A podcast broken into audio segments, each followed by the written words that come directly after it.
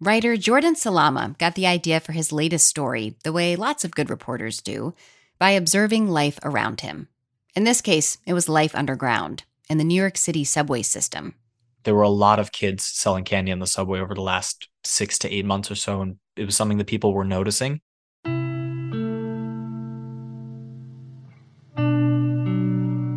Something that started as a quiet trend that has grown to be much more obvious, to city commuters at least. And the more you exist in the city, especially on certain lines of the subway, the more you'll notice it day after day. And when you see a small girl or a small boy who can't be more than eight years old walking alone through lurching subway cars, it becomes to be something where they're like, well, what's going on here? Which is saying something because people are always hustling in the New York City subways singers, dancers, people selling fruit, selling their own art. And now in that mix, is a new wave of women and children selling candy. My idea with this story was just to better understand this group of people and what they were going through. What I didn't expect when I was reporting this story is that they would all be from one place. These candy sellers are nearly all from Ecuador. Specifically, they are Quechua speaking indigenous families from Ecuador's Central Highlands, and they're part of a group of nearly 100,000 migrants who've arrived to New York City since the spring of 2022 they're the focus of Jordan's recent cover story for New York Magazine called The Candy Sellers. Your article opens with a young woman, a kid, really, named Gloria. She's 16, but she is a mom of a newborn. Can can you tell me a little bit about her? So I first met Gloria on on this platform. Um, again, yeah, she's 16. She's an identical twin, and she has a daughter who is She's now, I guess, nine months old. She was born in early November, uh, just a couple days after Gloria walked across the border into the United States. She's selling candy all day. She starts work about 10 10.30 in the morning and they work until about 6.30 in the evening. And she's just one of a large extended family that's doing this along the 7 train um, cousins and her sister and her mom who kind of watches over all of them. And they spend the entire day underground. When I asked Gloria where she bought her candy, she told me she didn't know the name of the store, but that she knew exactly how to get there. That you take the Q59 bus exactly 22 stops from the R train and and you'll find it. And so I did that. I took the Q59 bus 22 stops and I got off and I found a wholesaler in Maspeth, Queens that caters to a lot of stationery stores and convenience stores in the city. They're gathering up boxes of gum, candy, fruit snacks then selling items for $2 a piece. After an eight hour day, Jordan says someone like Gloria might take home $40. Some days it's better than that, other days it's nothing. She was robbed once of her M&Ms. Still, Jordan says not selling is not really an option. It's a way to make money quickly, even though it's not a lot of money in New York. Um, and it's a method of early survival until another job can be found. To be your reporting helped to crystallize, um, you know, not just the migrant crisis here, um, that it's like, oh, it's in a big northern city now, because we have been hearing that, um, but that this crisis is becoming more embedded in something that is so mundane, something so mundane as a, a daily commute. And I was wondering how you would characterize now how visible the issue is and how different things are it's extremely visible. It is the kind of thing where when I mentioned that I was working on the story to people, everybody would be like, Yeah, yeah, I've seen those kids. Yes, I've seen those families selling in the subway. But nobody seemed to know exactly who they were, where they came from, and why things had changed in this way. Today on the show, the kids selling candy on the subway. I'm Yasmin Khan, in for Mary Harris. You're listening to What Next? Stick around. This episode is brought to you by Discover. When it comes to your finances, Discover wants you to know they are the credit card that is always there for you. With 24 7 US based live customer service, everyone has the option to talk to a real person anytime, day or night. Yep, that means no more waiting for quote normal business hours just to get a hold of someone. We are talking real service from real people whenever you need it. Get the customer service you deserve with Discover. Limitations apply. See terms at discover.com slash credit card. How are these Ecuadorian migrants coming to the US? Can you describe what their journeys are like? These days, Ecuadorians wanting to come to the United States in the informal way, that is to say, without papers, without a visa, there are two popular routes. One way is flying to a Central American country that doesn't require visas for Ecuadorians, and then making the rest of the way north through Central America and Mexico to the US Mexico border. The other way, which is cheaper and more informal and has exploded in popularity over the last couple of years, is making a treacherous journey through a jungle called the Darien, which is on the border of Colombia and Panama. It's a rainforest that is the only break in the Pan American Highway um, that stretches from Alaska all the way down to Patagonia in Argentina. There's no road there. So it's like a 66 mile stretch of really untamed jungle. And it's become a very popular route for migrants wanting to come to the United States. They'll fly to a country like Ecuador or to Colombia. In the case of the Ecuadorians, they will just continue north through Colombia, cross this gap with the help of smugglers, and then keep going either on foot or by bus or a mix of both until they get to the border with the US. From the people I spoke with, it takes about a month. People are really going as fast as they can with the little money that they have. They're not eating a lot, they're not sleeping well. Um, and a lot of them are traveling together with their kids.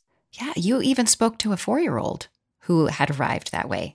Oh, yeah. And you might want to know how that came out. I was on the, the subway speaking with this this four year old on, on the train as her family was returning home from a day selling candy in the subway. And I had a Spanish language copy of The Little Prince in my backpack. She looked like she was restless and she's four. So I said, Would you like to read this with me? Sure. Okay. The Little Prince starts with a line about the virgin jungle, La Selva, in the Spanish translation that I had. And as soon as I read that line, she looked at me and she goes, I came from the jungle. Oh my gosh. And then she stopped me again a few lines later and she said, Are there boats in the jungle where the little prince comes from? And I said, Why do you ask? And she said, Because there were boats in the jungle that I came through. We took boats and then we walked. And it's a moment like that when it's just astonishing how much people are going through and these little, these small children not fully realizing the extent and the gravity of what's going on. She was essentially narrating to me how her family traversed the Darien Gap without telling me that she was narrating how her family was traversing the Darien Gap. And it only took a story from a, a children's storybook to get that out because she's a child. Wow. What did the people that you spoke with say about what it was like for them when they arrived at the US border after this long journey? I keep remembering a conversation that I had with this woman, Anna, uh, the 28 year old candy seller who has the nine year old and five year old daughters and an eight month old son. She and her husband flew to Panama and then continued by land up through Central America until they got to the US Mexico border. Um, and when they got to the US Mexico border, they crossed the Rio Grande at Eagle Pass, Texas, where they were detained.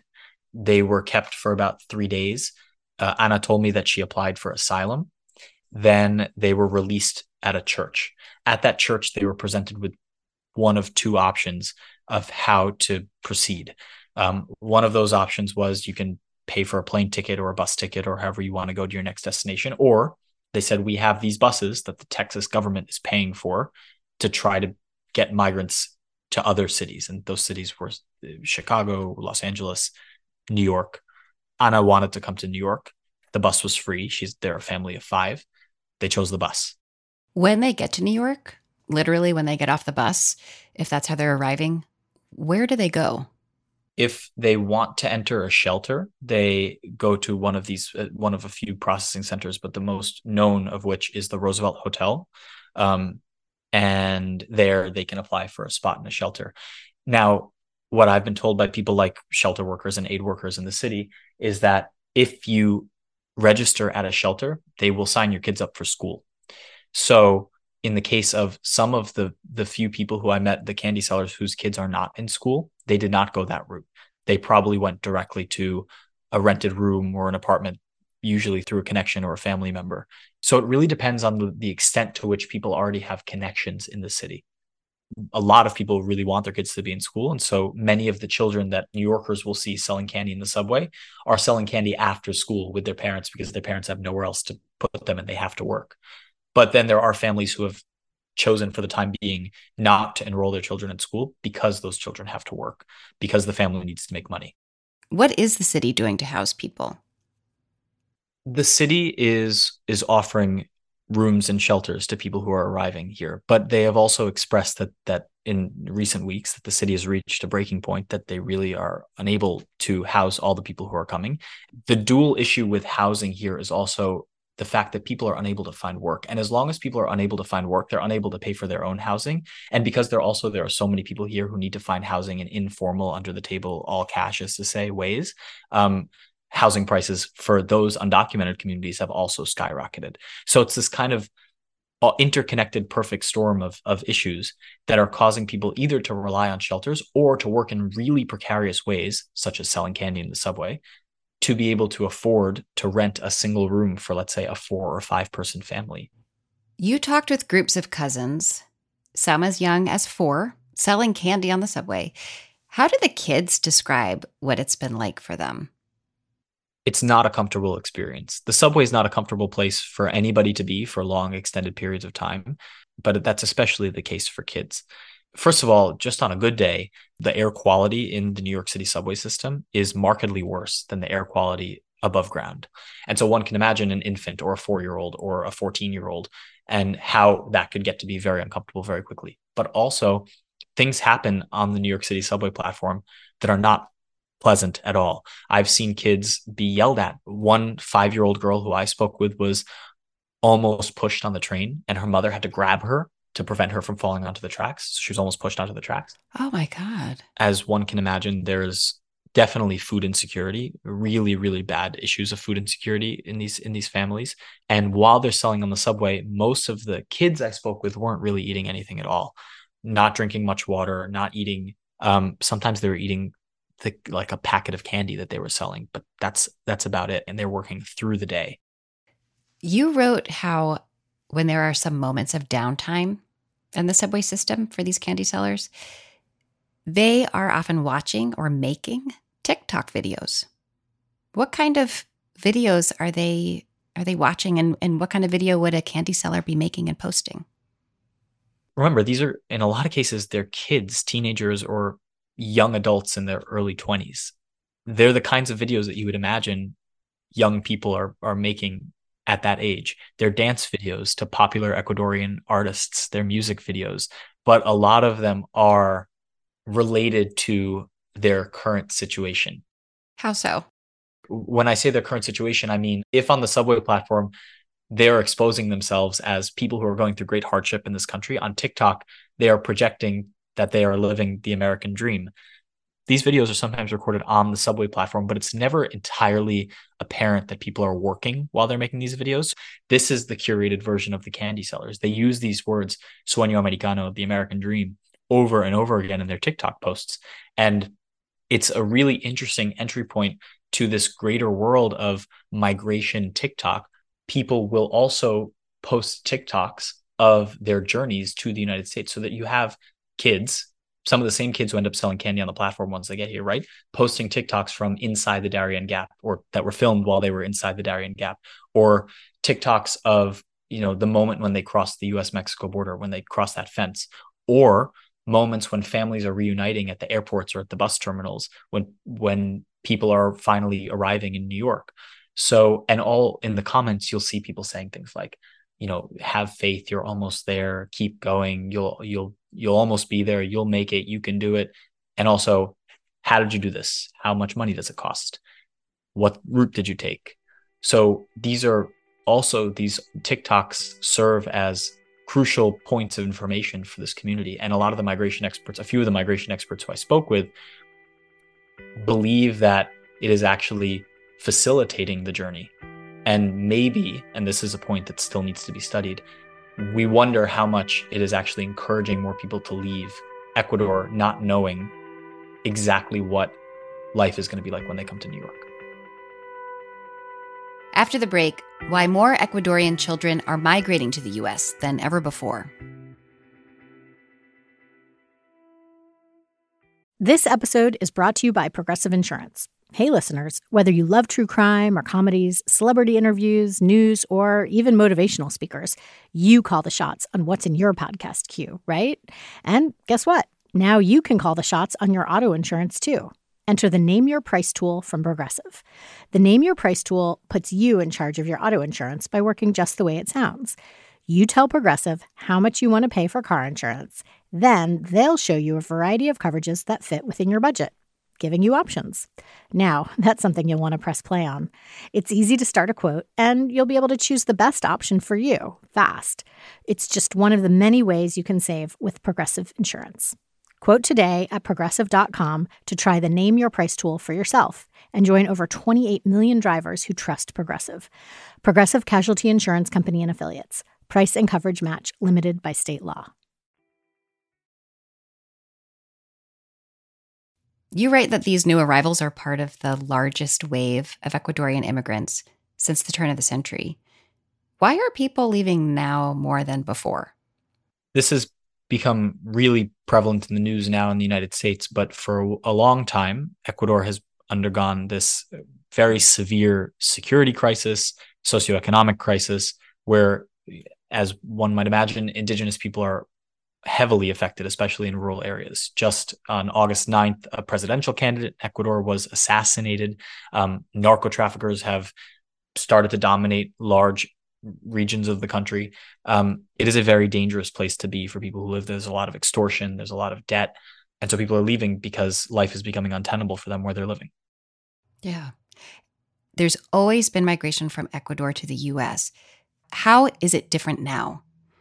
This is a very important question because it is different now. And I was told by migration experts who study uh, different exoduses from from Ecuador over the years that there have been three historic waves of Ecuadorian migration to the United States dating back to the 1960s and they've all been caused by a whole web of different complex reasons from the decline of the Panama hat trade to falling oil prices to the dollarization of the economy but now we're in the third historic wave here. And the biggest difference is that people are actually migrating together. Families are migrating together. In the past, it was the case that perhaps a single man would be the, the head of the household, would migrate first, establish a footing in a city like New York, and then after perhaps several years, call for the rest of, of his family to join him.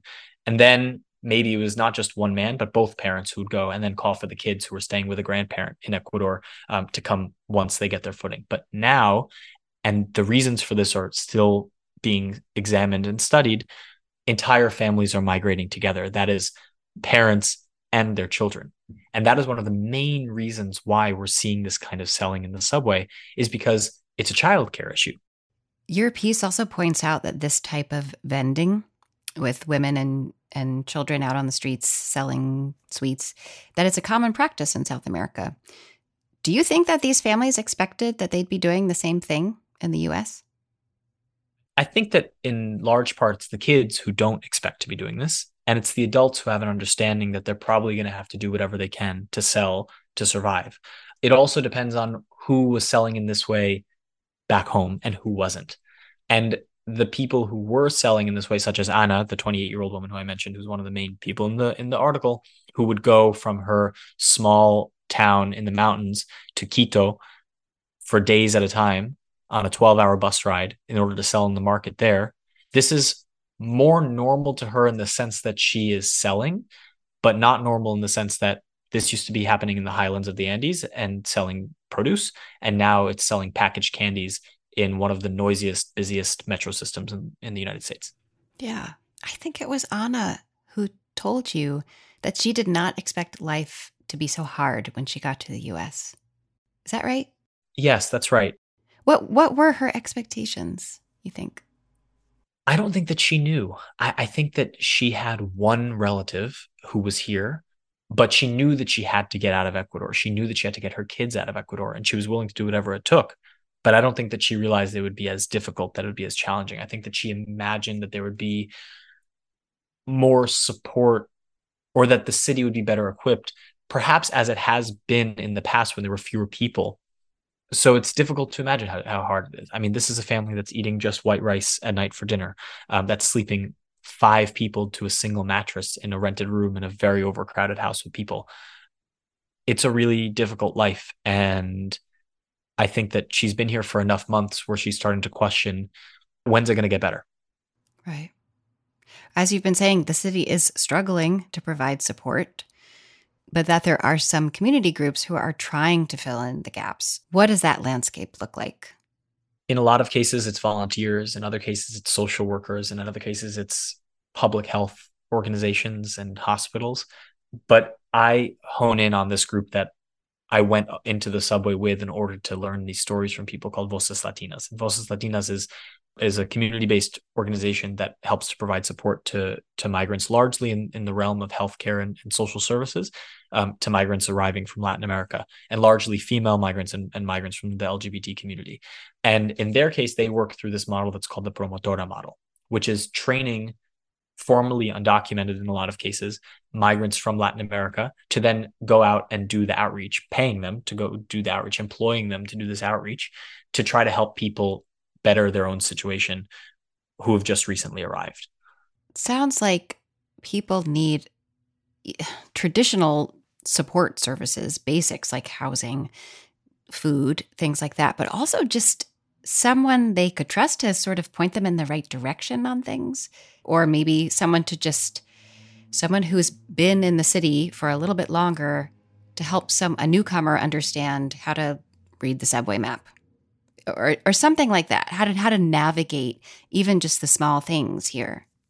Right. And actually with voces latinas the next step after the promotoras kind of establish that trust is is they will work with a staff navigator who's often a social worker to help do exactly that to navigate, help people navigate the city. And New York is not an easy place for anybody to navigate, let alone somebody who's come from such a vastly different context. And in a lot of cases, this is not something that I've mentioned yet. Um, people are illiterate.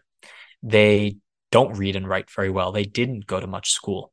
And so that makes things, of course, exponentially more difficult. So the more in person support that can be provided, it seems, the more effective that support can be. There are more Ecuadorian migrants coming. I'm wondering where you see this situation headed, or just as as a reporter, what are you going to be looking for in the months to come?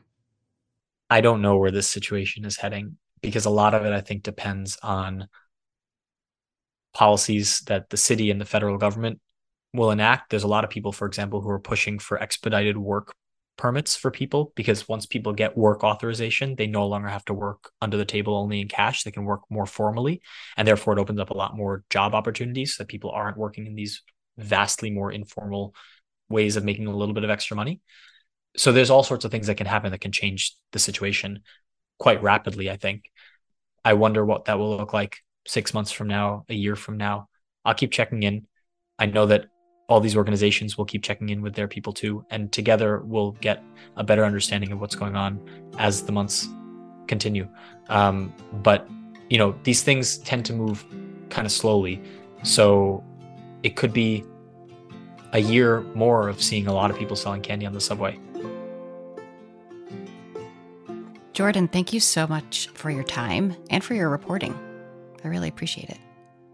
Thank you so much for having me and for this conversation. Jordan Salama is a journalist whose article, The Candy Sellers, was published in New York Magazine. Jordan's also the author of the book, Every Day the River Changes Four Weeks Down the Magdalena. And that's the show. If you're a fan of What Next, the best way to support our work is to join Slate Plus. Go to slate.com slash whatnextplus to sign up. What Next is produced by Elena Schwartz, Rob Gunther, Anna Phillips, Paige Osborne, and Madeline Ducharme. We're led by Alicia Montgomery with a little help from Susan Matthews. Ben Richmond is the Senior Director of Podcast Operations here at Slate, and I'm Yasmin Khan in for Mary Harris. Thanks for listening. Talk to you soon.